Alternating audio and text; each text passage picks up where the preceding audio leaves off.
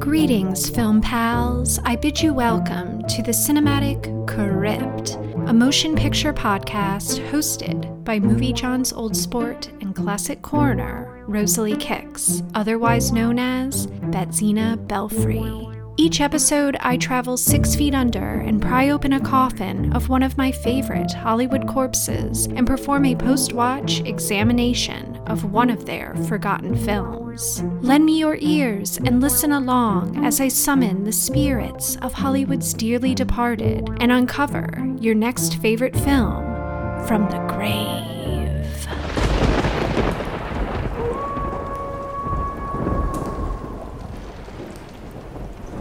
Before we descend into the crypt, I will begin with reading my obituary, a notice of what I have been up to since we last spent time together.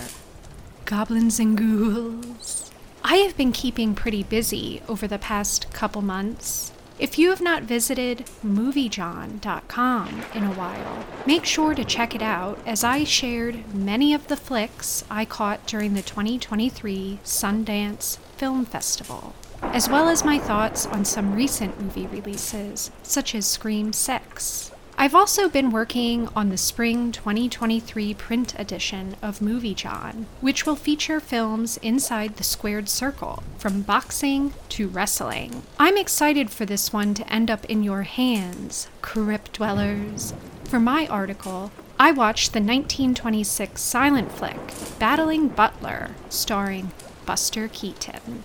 You can subscribe for delivery of Movie John at movie john dot com slash shop, and that's M O V I E J A W N, where you can also purchase single issues. But the best way to stay in the loop on all things Movie John and support your favorite movie pals is to become a Patreon supporter. Tiers start at three dollars a month, and you can visit patreon.com slash moviejohn and become one of our movie pals today.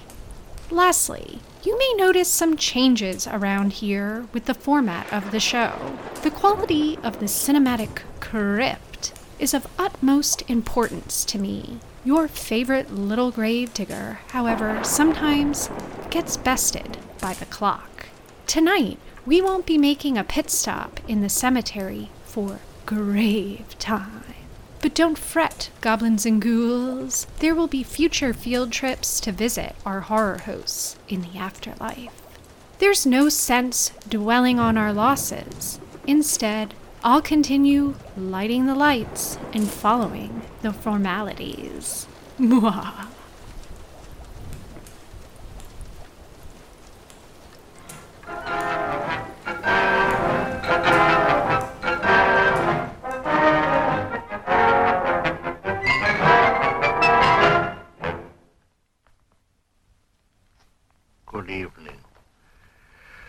Do you believe in ghosts?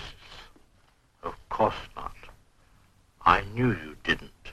Noise is the mortal enemy of good motion picture making and television broadcasting. That is why I hired this particular house. It is deathly quiet most of the time, and its reputation for being haunted keeps away the curious. The shifting of scenery also seems to be better here. The human element has been removed. So, if you will just lean back and relax, I'll tell you a little ghost story. Please don't hesitate to turn out your lights. I'm sure the warm glow from the picture tube will be sufficient to melt all your fears of the dark. But before we view with alarm, allow us to point with pride. And now our feature presentation.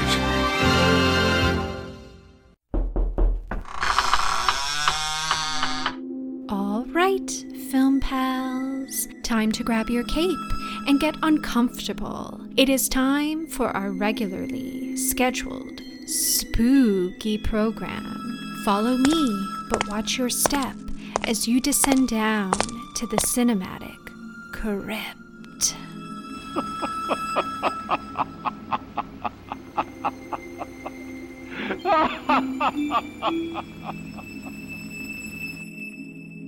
Today's episode will mark the second entry in the series, Double Trouble.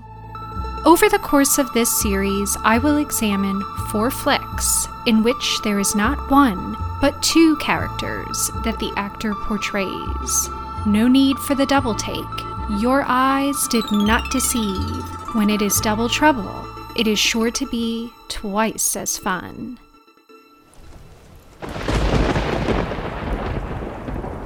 This episode will feature the nineteen forty-six motion picture, The Dark Mirror, directed by Robert Siodmak and starring Lew Ayres, Thomas Mitchell, and our corpse of interest, Olivia de Havilland. Pull up a chair, creepies, and join me in the crypt for this examination. The Dark Mirror is considered a psychological film noir in which Olivia de Havilland plays twins Terry and Ruth Collins. I love the poster tagline advertising, twins, one who loves and one who loves to kill. How marvelous. The film opens with the sound of a clock ticking, tick-tock, tick-tock. The camera pans to a lamp on a floor, broken mirror, and a body with a knife sticking out of the back. Goblins and ghouls. There is no perfect way to kick off a movie than to start with a good old-fashioned murder. Sit down, please. Uh, what was the man's name? Doctor Frank Peralta. Doctor Frank Peralta. All right, what happened? When I went in this morning to clean up, it was about half past seven. There he was, just laying there. You live at the same address, I believe, Mister Benson. That's right, same floor. And you saw Doctor Peralta last night? Around ten o'clock. He was coming in. I was going out. Was he alone? No, he had a young lady with him. You know the young lady? Never saw her before. Very pretty, very nice looking. Remember what she was wearing? Some kind of a blue suit, uh, flowers in her hair. Gloves? No, I don't think so. But I don't remember exactly. They were going in up to his apartment, presumably. That's what I assumed, of course. Mm-hmm. And that was about ten o'clock? Around ten. Think you'd know her if you saw her again? I think so. We met face to face. I see. What do you know about her, Missus Dietrichson? Well, I live in the apartment just under Doctor Peralta. About ten thirty-five last night, I heard this thud on the floor above my ceiling. How do you know the time so well? I just turned on the ten thirty news. I heard footsteps on the stairs outside, so I opened my door a bit and looked out. I was curious. With a dead body brings Lieutenant Stevenson to the scene, who begins an investigation. Stevenson is played by Thomas Mitchell, which for me is most memorable as Scarlett O'Hara's father in the nineteen thirty-nine motion picture, Gone with the Wind. I also recall him as Uncle Billy in the nineteen forty-six movie, It's a Wonderful Life. When you see him pop up, creepies, I guarantee you'll remember him from a flick, as he is one of the most prolific character actors of the time and managed to appear in some of the most renowned pictures of the twentieth century. In fact, Thomas won a Best Supporting Actor Oscar for his portrayal as Doc Boone in the nineteen thirty-nine John Ford motion picture, Stagecoach. As Lieutenant Stevenson, he is the lead detective on the murder case, and through his interrogations, learns from two witnesses that the corpse, Doctor Frank Peralta, was last seen with girlfriend Teresa Collins. Do you know where she lives? No, but I can tell you where she works. She runs a magazine stand in the lobby of the medical building, where Doctor Peralta's offices are. Were.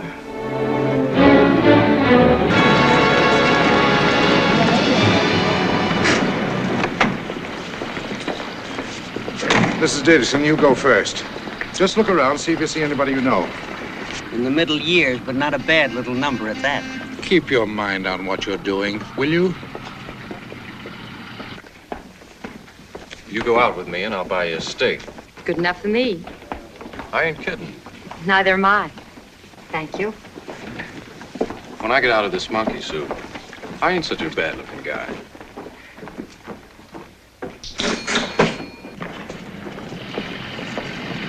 Benson, you go. That's the girl, all right, behind the counter. You're sure of it? Well, pretty sure. Pretty sure? Won't you swear to it? I think so. Still, there's something. Yes, I'll swear to it. Well, I hope you'll remember that. Don't you remember me? Sure, if you want me to. I remember you, all right. The lieutenant finds Terry Collins, played exquisitely by Olivia de Havilland. Terry works at a magazine stand in a medical building. And, well, creepies. I so wish these sorts of little stands still existed. They're so few and far between these days, but how I would love to be able to go to the counter and find an eclectic array of magazines and some exotic candies. Through his pesky questioning, the lieutenant learns that Terry has a solid alibi for her whereabouts during the murder. All of this stress, though, causes Terry to pass out. Even with her fainting, the lieutenant just can't believe that this is not his killer, especially since he has multiple people claiming that it is indeed the last person they saw with Doctor Frank. Shortly later, the lieutenant decides to drop in on Terry at her apartment, where he finds a shocking surprise. How are you feeling now? All right, thanks. It sticks, you know. It sticks? The alibi. Oh, well, of course. It's the truth. That butcher now. He couldn't be in love with you. No. The cop might, and another guy, but not the butcher, I don't think. I don't think so either. Guys generally fall in love with you, don't they? Some. Peralta? He was a very dear friend. Very dear. Why'd you quarrel with him? The elevator boy heard you yesterday. It wasn't a quarrel. We just differed about something. Rusty never liked him. Oh. Jealous? You think Rusty might have killed him? Why? Well, he was in love with you too, wasn't he? For a policeman, you certainly spend a lot of time thinking about love. Yeah, I'm the romantic type. Thanks. You left-handed? Excuse me, is this visit social or professional? You gave the doctor his lemon drops with your right hand. I was born left-handed. Most of the things I've learned to do since I do right-handed. I didn't like being left-handed. The medical examiner figures he was stabbed right-handed. What am I supposed to say to that? I'm just waiting to see. If you don't mind... We'll break it, you know. This alibi. It may take time, but I'll figure it yet. For dough. If you don't mind, I'd like you to leave. I'm tired and I want to go to bed. You and oh, your... Terry...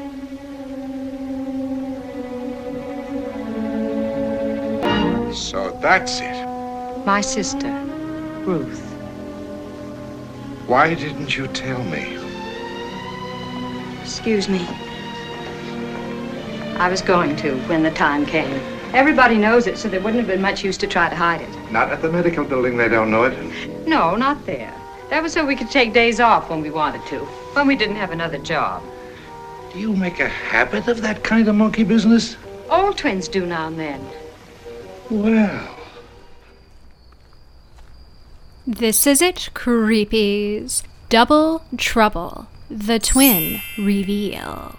I love the nonchalant answer to the lieutenant's question regarding, do you make a habit of that type of monkey business? And the response of, all twins do. Goblins and ghouls. This makes me think of the type of mischief that I would get into if I had a twin. There would be shenanigans and escapades for sure. However, the idea of murder didn't even cross my mind as a possibility. Unlike our previous set of twins in the last episode, these twins are somewhat inseparable. They are identical and often share the same job, so they are able to switch places for their own benefit. A little bit of crisscross. They don the same clothes, wear their hair in the same style to ensure that they go undiscovered. However, there are some subtle ways to tell them apart. For one, Terry is consistently left-handed and smokes, while Ruth does not partake in the filthy habit. The discovery that there are two makes the lieutenant once again believe that his initial hunch was right and his killer is right in front of him. The only problem is, which one is guilty? You're only making trouble for yourselves, you know. It'll be all the harder for you in the end. How? Because you can't get away with a gag like this. It's it's a... What? Look, will you cut this nonsense out and be sensible? A man was murdered, you know. I'll give you one more chance now, and this time let's see if we can get somewhere. Which one of you stayed home here last night? One of us spent the evening in Jefferson Park, and the other... But what one did which is what I'm asking. Which one did which? Okay, I'll just have to run you both in. Are you allowed to play the field like that? The lieutenant decides to take them both downtown, but unfortunately, the two of them play it cool as cucumbers, not revealing which of them has the true alibi. As the picture goes on, the lieutenant gets more frustrated and can't stand the fact that these women may have committed the perfect crime. With no evidence, he has no choice but to let them go. And just when he thinks he doesn't have any other options, he decides to seek help from a doctor. And not just any doctor, but a psychologist that specializes in twin studies. A self-proclaimed twin expert. Ever given any thought to this twin case? I supposed you'd given that one up. Mm-mm. No. Not me. Not me personally. This is on my own time. You don't look ambitious. It's not ambition. I'm just peculiar. I don't like a perfect crime, not even in books. I don't like to think things are organized that way so somebody can beat a square rep. Yes, I've thought about it. I rather like those girls. Or one of them, anyway. She seemed very nice. You don't know which one? No, I'm afraid not. I never had a chance to talk to them together. Do you think you'd know if you did? I imagine so. You couldn't tell that day in the D A's office, could you? No. You see, the whole thing just burns me to a crisp. Why? How do you know somebody else didn't do it? I don't. In the meantime, I'll play along with the twins, at least one of them. Do you realize, Doc, that one of those girls could knock that guy off in the corner of Broad and Main with fifty witnesses, and we still couldn't hang it on her? Oh, I guess not. I could be in that room myself and see her plant that knife with my own eyes. And do you know I couldn't make it stick unless I grabbed her by the wrist and held onto her until I had her in solitary? I just can't bear it, I tell you. I can't bear it. So? So, first, tell me this. You're a twin expert. Do you know anything whatever about those two dames that would give me a chance to begin to work? Well, sure. What? The crime. The crime? Well, of course. You don't suppose just anyone could commit a murder, do you? Even as a twin expert, Doctor Scott Elliott, played by Lew Ayres, has his work cut out for him, for even he can't tell the Collins sisters apart. With the police seeking his help, Doctor Elliott concludes that the only way he will be able to tell them apart is if he spends more time with them and asks them if they would be willing to take part in a study. Well, he knows. He must have read the papers. Everybody else did. I know, but... Well, then maybe my idea, that is the real reason why I'm here, maybe is some good to you as well as me. How do you mean? Well, I'd like to add you two to my collection of twins. Well, I'm the old twin student, remember? And I'd like very much to add you girls to it. Well, I'd pay you something. Of course, not much, but it'll only be an hour or so each day at your own convenience. We did that once when we were kids in Chicago. Well, then you know generally what it is. Physical, verbal, psychological, the standard stuff. Are you quite sure you're not doing this for the police?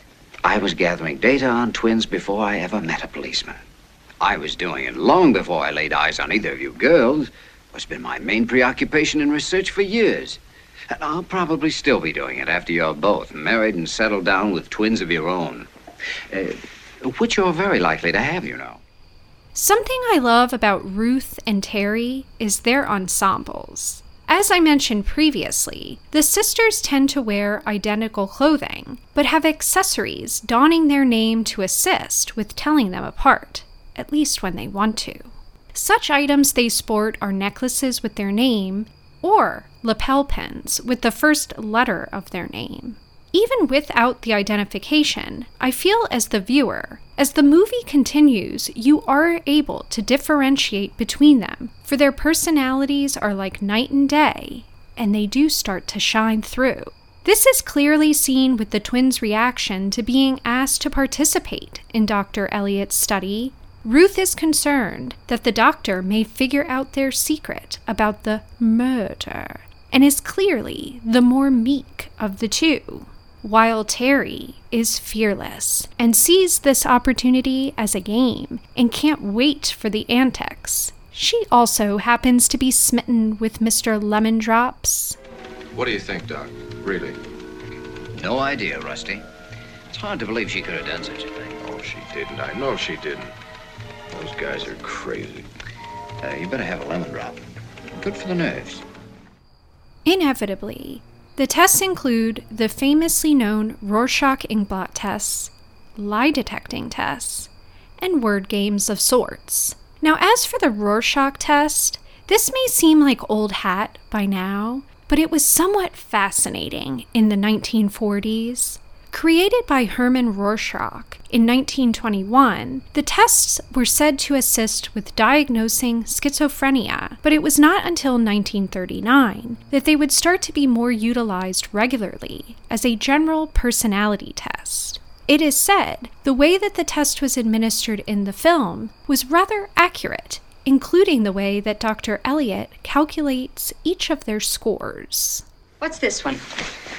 Uh, these are pictures of ink blots, actually. The kind you probably made yourself when you were a child. Just blobs of ink and the paper folded over. What's it for? It's another way of examining personality. I'm going to hand them to you one by one. And all you have to do is tell me what you see there. What it looks like to you. Quickly? If you see it quickly, sure. As soon as you make something out of it, you tell me, that's all. You ready? Mm-hmm. Now face that way, please. Now, what does it look like to you? It might be a mask. You see? The black slanting holes for eyes, heavy eyebrows, and pursed lips give it a fixed expression. Anything else? May I turn it? Any way you wish. Mm. This looks like the face of a white lamb with a black nose. It's got a mark on its forehead. It looks like a moth spreading its wings over a butterfly. Beneath its front paws are two men, face down, with their arms outstretched. It all seems symbolic of something. The lamb looks so innocent, but it has two men under its paws. Symbolic of what? The Lamb of Death? Through the course of their time spent with the doctor, it is revealed that the two were orphans as children, and at one point they were almost adopted, but the family only wanted Ruth and not Terry. The doctor finds that through his tests and discussions with the ladies, that Ruth is a kind soul, loving and caring, while her sister Terry, although extremely intelligent, is also mentally disturbed. Of course, it does not take long for a rivalry between the sisters, as the great doctor seems to be falling for Ruth. This infuriates Terry, as she is the one that had her eye on Mister Lemon Drops, and she is tired of being passed over time and time again. Terry's emotional turmoil causes her to start gaslighting her sister Ruth. A moment in which Terry's soundness is questioned is after she takes a word test with the doctor and returns home. Ruth is appalled by the answers given by Terry and is concerned that her sister will be found out and may have actually committed murder. The dynamics of these two characters showcases just how an amazing of an actor Olivia de Havilland was. To be able to portray such a spectrum of emotions is quite a feat, and she seems to do it with such ease. Ready? Dark. Night. Moon. Beams. Knife. Scissors. White. Black. Mirror. Death.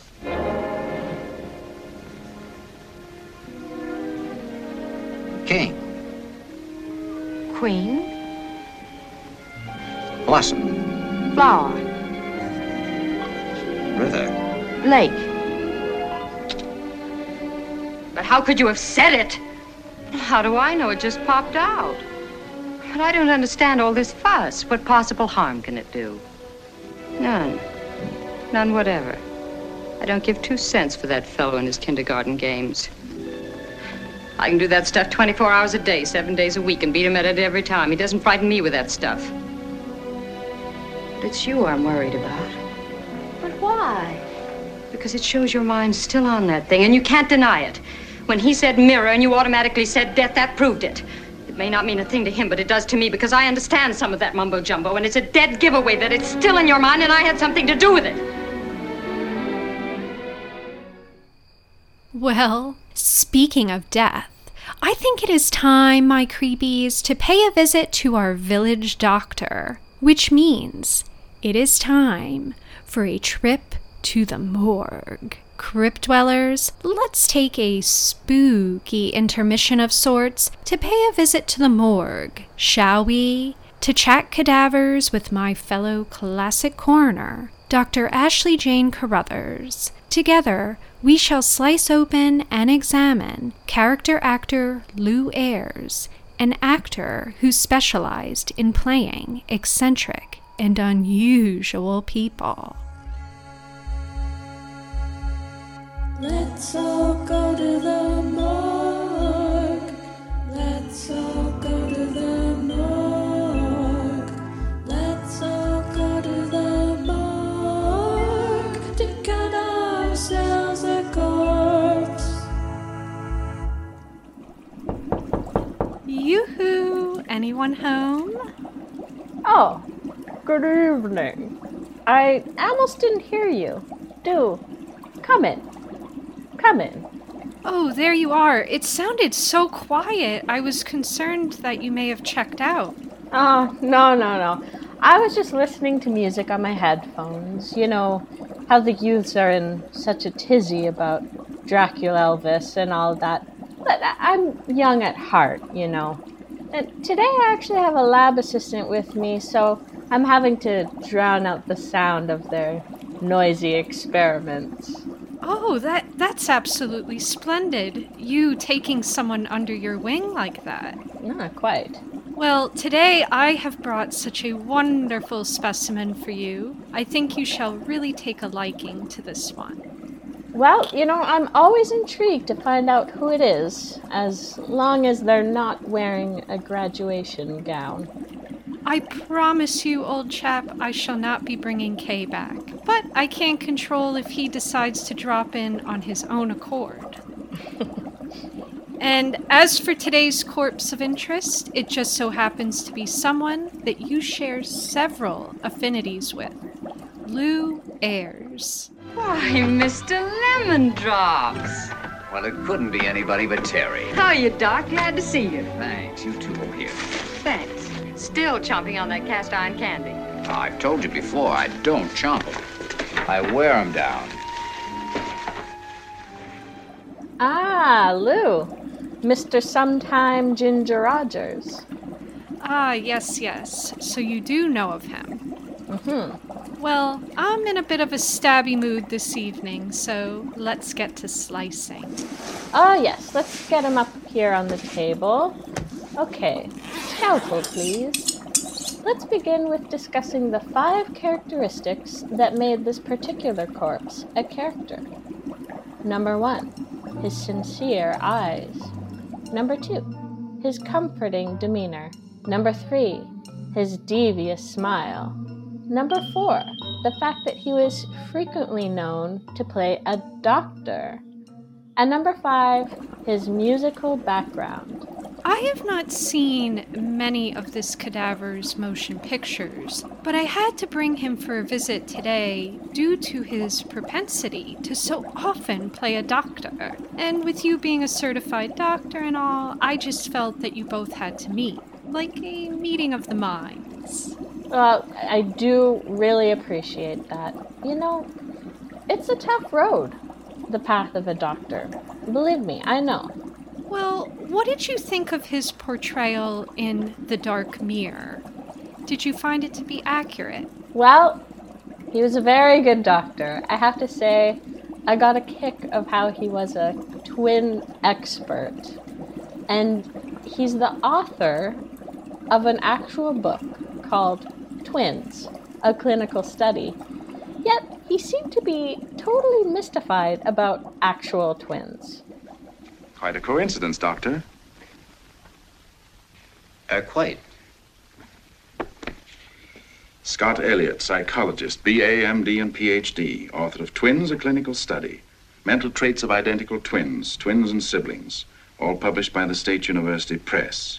Your own particular field, in fact. Well, I have devoted quite some time and study to the subject. Did you know there were twins in this case? No. One at a time, twins look a good deal like, uh, like singletons.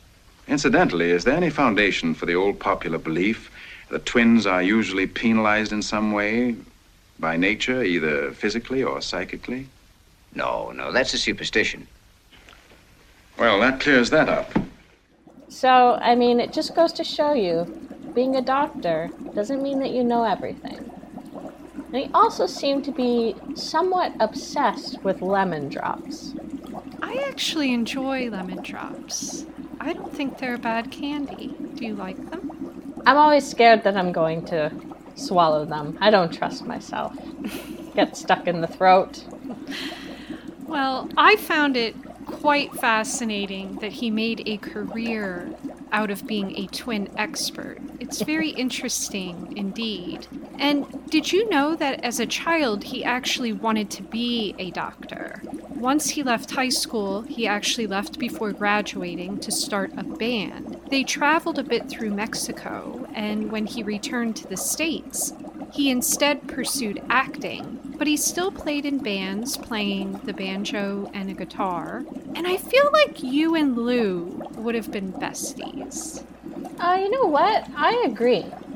In fact, I'd like to make an album with Lew. I think it should be called Twins, a musical study, and all the musicians should be twins. Wow, that would be quite something. Now, would you go out on the streets and procure these twins, or would you just clone them? I remember you were into cloning.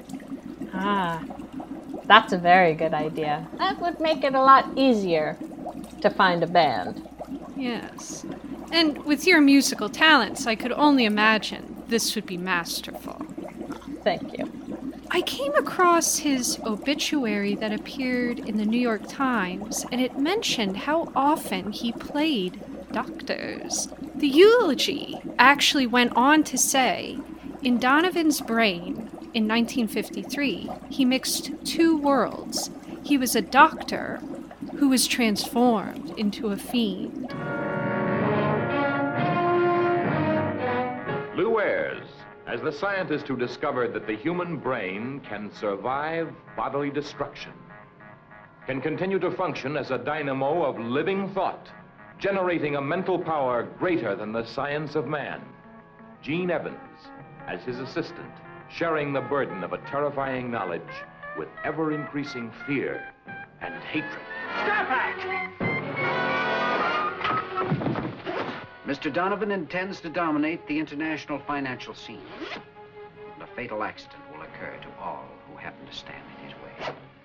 Steve Brody is the reporter who probed too deeply into the beyond and received the full impact of its deadliest forces.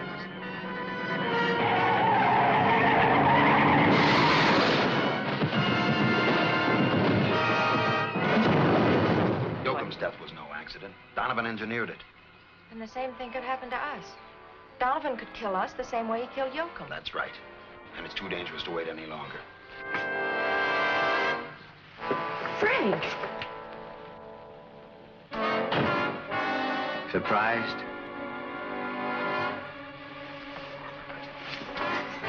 Thanks to Doctor Patrick Corey, Donovan's brain will live, thrive, and continue to grow far beyond the body of Doctor Corey.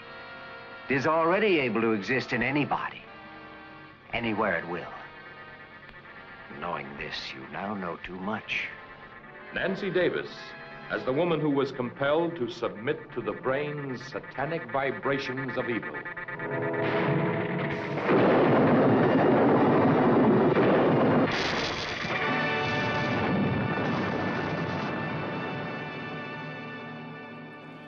when I need to watch this movie. I didn't even know anything about it. Mm, yeah, I've heard of this movie, but I haven't seen it.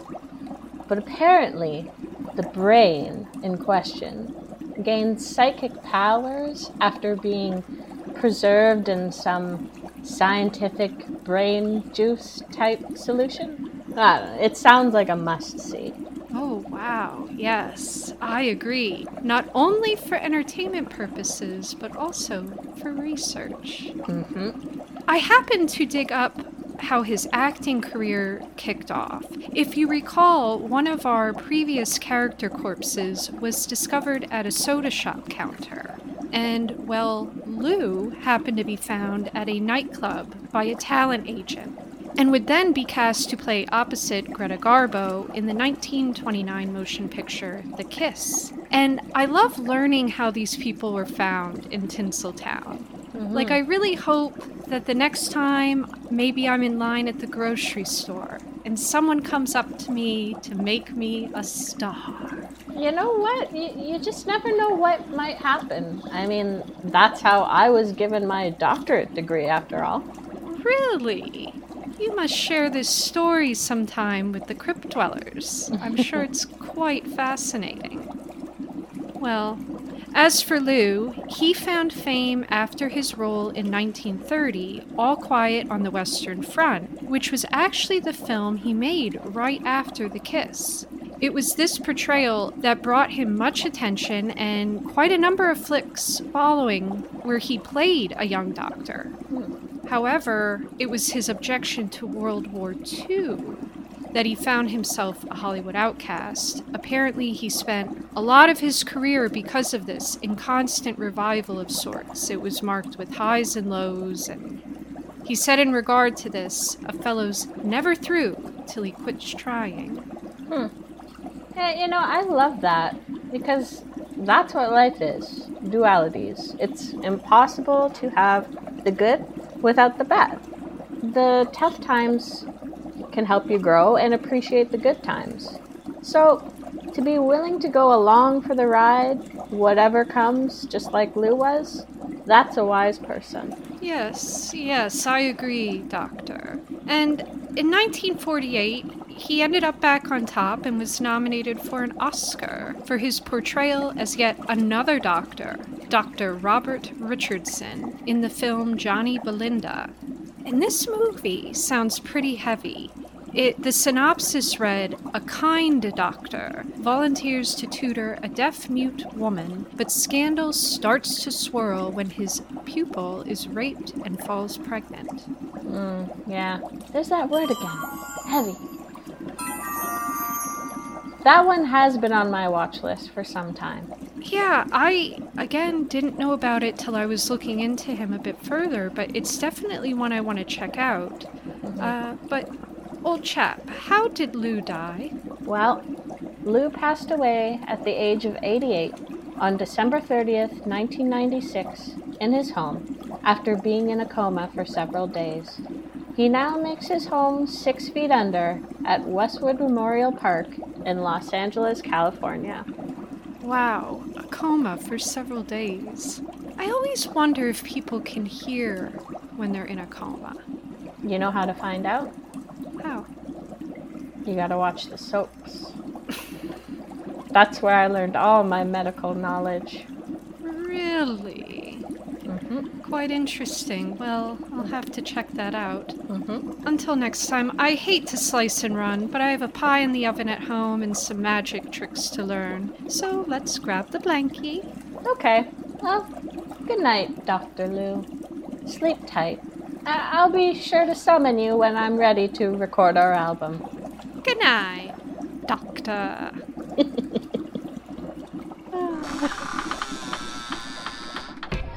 And now, on with the show. Welcome back, my creepies. I hope you enjoyed the brief intermission to the morgue. We return for the conclusion of my examination of The Dark Mirror. I didn't promise you a great deal more, remember? All I can say positively is that Ruth didn't do it. She simply isn't capable of that sort of thing. That I know. That does narrow it down a bit, though. Terry's a paranoiac. Paranoiac has no more conscience, no more sense of right and wrong than, than a two-year-old. Paranoiac's capable of anything. Of course, Doctor Elliott reports his findings to Lieutenant Stevenson, who recommends that the doctor inform Ruth immediately. The doctor contacts her.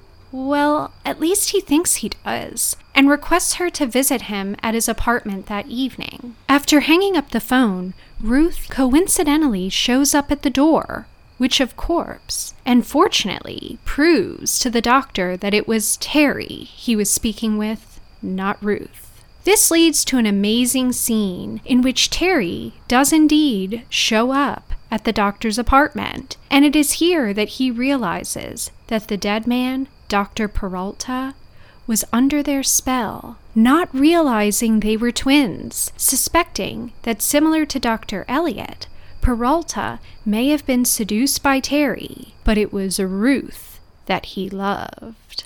I hope I didn't alarm you with all that urgency and mystery. No, I was just puzzled that you felt you had to have some excuse. I'd have come anyway. You know that. Sit here. But it wasn't an excuse. I was quite serious. It's something I thought we should discuss right away, privately. But has it got to be tonight? Oh, I'm afraid so, dear. It's quite important. It's about Terry. You don't like Terry, do you? Of course I like her. But what? But... But I love you. Why? Why do I love you? Why me and not her? That's something I'm very curious about. Why did you choose me instead of her? We're so much alike. What was it you thought you saw in me that you didn't see in her? How can I answer that? All I know is that you're the one I fell in love with. What else do I have to know? Am I better looking than she is?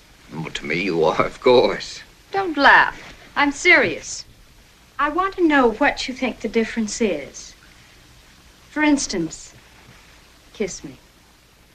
This is another scene in which Olivia shines, just showcasing her abilities. The way she is able to dial it up as Terry and then tune it down as Ruth is incredible. And clearly, the motive of the doctor is just to get Terry riled up in hope that she will make her move. While Terry is at the doctor's apartment, he receives a phone call from Lieutenant Stevenson, and in this moment, Terry considers stabbing him with a pair of scissors, but instead controls herself in order to hear what is being discussed on the phone.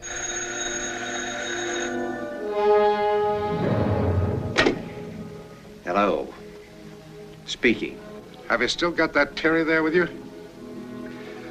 Well, could you bring her over by yourself, or do you want me to send the wagon? Just a minute. Who is that? A guy from the hospital. I'll be with you in a minute. Sorry, Doc, but I'm afraid I got bad news for you. I got nervous after I left you, and I decided to come over here and take a look for myself. I hate to have to tell you this, but when I got in here... What? No. All right, Stevenson. I'll be right over.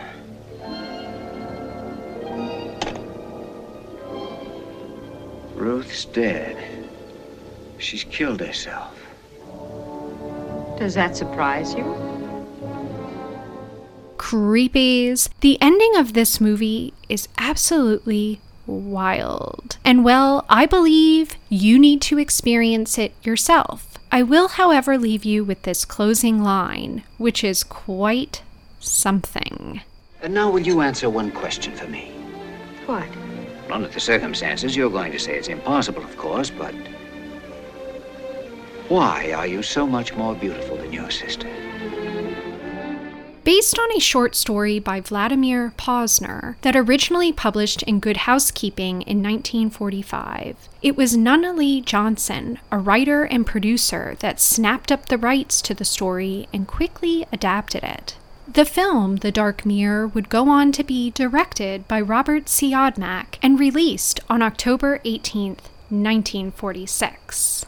The Dark Mirror would end up being the first picture released under the Universal Pictures International Picture banner. At At that time, Olivia de Havilland was considered a top-tier star. In fact, it would be in nineteen forty-seven that she would receive her first Oscar for Best Actress in the nineteen forty-six film To Each His Own, after being nominated by the Academy twice prior in nineteen forty-two and nineteen forty. She would later go on to be nominated once more in nineteen forty-nine and take home the Best Actress prize in nineteen fifty for her role in The Heiress. Prior to making The Dark Mirror, she had recently sued Warner Brothers to exit her contract and free herself of studio control. She had said at the time, "I wanted to do complex roles, like Melanie, for example, and Jack Warner saw me as an ingenue. I was really restless to portray more developed human beings. Jack never understood this, and he would give me roles that really had no character or quality in them. I knew I wouldn't even be effective." When The Dark Mirror was made, Olivia had been experimenting with the idea of method acting. For those unaware, this is a technique that encourages the actor to portray the character sincerely, be expressive, dig into the character's inner motivations and emotions. This is accomplished by essentially bringing the character into their lives. Due to this, Olivia encouraged, and well, frankly, demanded, that everyone on the Dark Mirror cast meet with a psychiatrist. During the nineteen forties, Hollywood had a brief obsession with pictures such as this, stories that showed the portrayal of psychoanalysis being used as a treatment method. Other films of note showcasing this are Leave Her to Heaven, Spellbound, and Whirlpool. The director of The Dark Mirror, Robert Siodmak, showcases his roots in German Expressionism, in which the filmmaker uses visuals and expressive performances to showcase fears and desires. As for Robert, this is seen especially with the use of shadows, often behind the twins, insinuating that they are being chased by internal demons. There is also the use of atmospheric lighting, sound distortions, and of course, mirrors. It is so interesting to think about twins, especially in terms of mirrors, and that they are a reflection of one another, which makes it quite fitting that the director has many callbacks to this particular item throughout the picture. If you would like to hear more about the style of German Expressionism, particularly in film, I recommend checking out Episode three of The Cinematic Crypt, in which I dissected the cabinet of Doctor Caligari. For those interested in checking out another picture from the director, I highly recommend watching the nineteen forty-four movie starring Charles Laughton and Ella Raines entitled The Suspect. Charles plays a married man that is dissatisfied with his home life and begins a cordial relationship with a younger lady. When his wife learns of this, she threatens to destroy him, except he has other plans for her that is more permanent. I loved this picture and caught it on the Criterion Channel. I highly recommend seeking it out, and I most definitely will be adding it to my collection. As for the motion picture, The Dark Mirror, it is available to watch with a quick Google search. I, however, have a Blu-ray of Corpse that I purchased from Arrow Films. It truly is a treat, especially to think that the special effects of having not one, but two Olivias on screen was all done prior to the computer age. It was accomplished with a snip and a paste of the film and using a split screen. Of Corpse, you can hear more about that in my previous episode, Creepies. The acting from Olivia alone should be enough to entice you to watch. She is sensational. Prior to watching The Dark Mirror, I often associated Olivia with her role as Melanie from Gone with the Wind, in which she plays a meek, demure wife of the hopeless romantic soldier, Ashley Wilkes. The Dark Mirror truly shows the special ability that Olivia possessed to transform on the silver screen, and no matter what character she portrayed, she looked magnificent doing it. She also had a way with words. I loved what she said about former corpse of the show, Bette Davis. "I never met Bette Davis. I encountered her." Olivia was quite the lady, and only recently died in July twenty twenty of natural causes at the age of one hundred four, and was the last surviving cast member of Gone with the Wind. I am sure, without a doubt, creepies, she will make an appearance in the crypt once more. Until then, we say goodnight. Now, if I can have the uh, envelope. Olivia de Havilland. And so, for the second time, Olivia de Havilland walks up to this platform to get an Oscar. Olivia coming down the aisle, and she, too, is dressed in very beautiful white and looking very beautiful. Ladies and gentlemen, I, I should describe it. But anyway, as she does go up on the stage, ladies and gentlemen, they can have all their critics' awards and all their magazine polls with all apologies, all of them. But this is really the big leagues, and no one can take away from the glamour and excitement of Oscar night. Your award for To Each His Own, I took as an incentive to venture forward.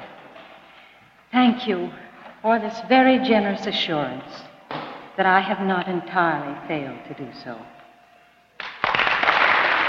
In my next episode, I will continue my series, Double Trouble, with the nineteen thirty-five horror picture, The Black Room, starring not one, but two Boris Karloffs, with the tagline of "Kiss him and die." It is sure to be a scream. Until then, don't be a stranger. I want to know what you think. Drop your favorite little gravedigger a line at cinematic crypt at gmail dot com. If you have a suggestion for the show or a corpse you want me to dig up, let me know. You can also reach me on Twitter and Instagram at Cinematic Crypt, or reach me via postal mail. Attention Movie John, and that's M O V I E J A W N, P O. Box two oh one seven two, Philadelphia, P A one nine one four five. I will always write back and include a personalized epitaph. Shout out to my Canadian film pal and fellow classic coroner, Doctor Ashley Jane Carruthers, for providing and creating a lot of the tunes you hear on this program. Also thanks to fellow movie genre, the Hollywood hunk, Hugo Marmucci, for the rad Cinematic Crypt logo. If you can't get enough of my soothing voice, you can find me on other programs that are part of the Movie John podcast network, such as Best Friends Forever. Simply visit Movie John dot com under M J Pods, and while there, make sure to subscribe to our quarterly print publication. Our upcoming spring twenty twenty-three issue features films inside the squared circle, including guest contributors such as R J City and Effie. You don't want to miss this. Visit movie john dot com slash shop. Lastly, don't forget to follow along with my escapades outside of the crypt by subscribing to my newsletter, Sunday Matinee on Substack.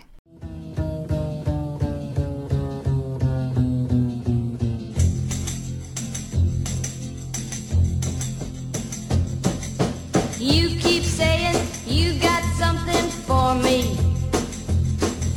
something you call love, but confess you've been a-messin' where you shouldn't have been a-messin', and now someone else is getting all your best. These boots are made for walking, and that's just what they'll do. One of these days these boots are gonna walk all over you.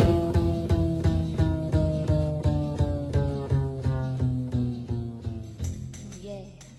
It is now time to close the coffin, and here I leave you to rest with my latest epitaph, my tombstone quote, compliments of Terry Collins.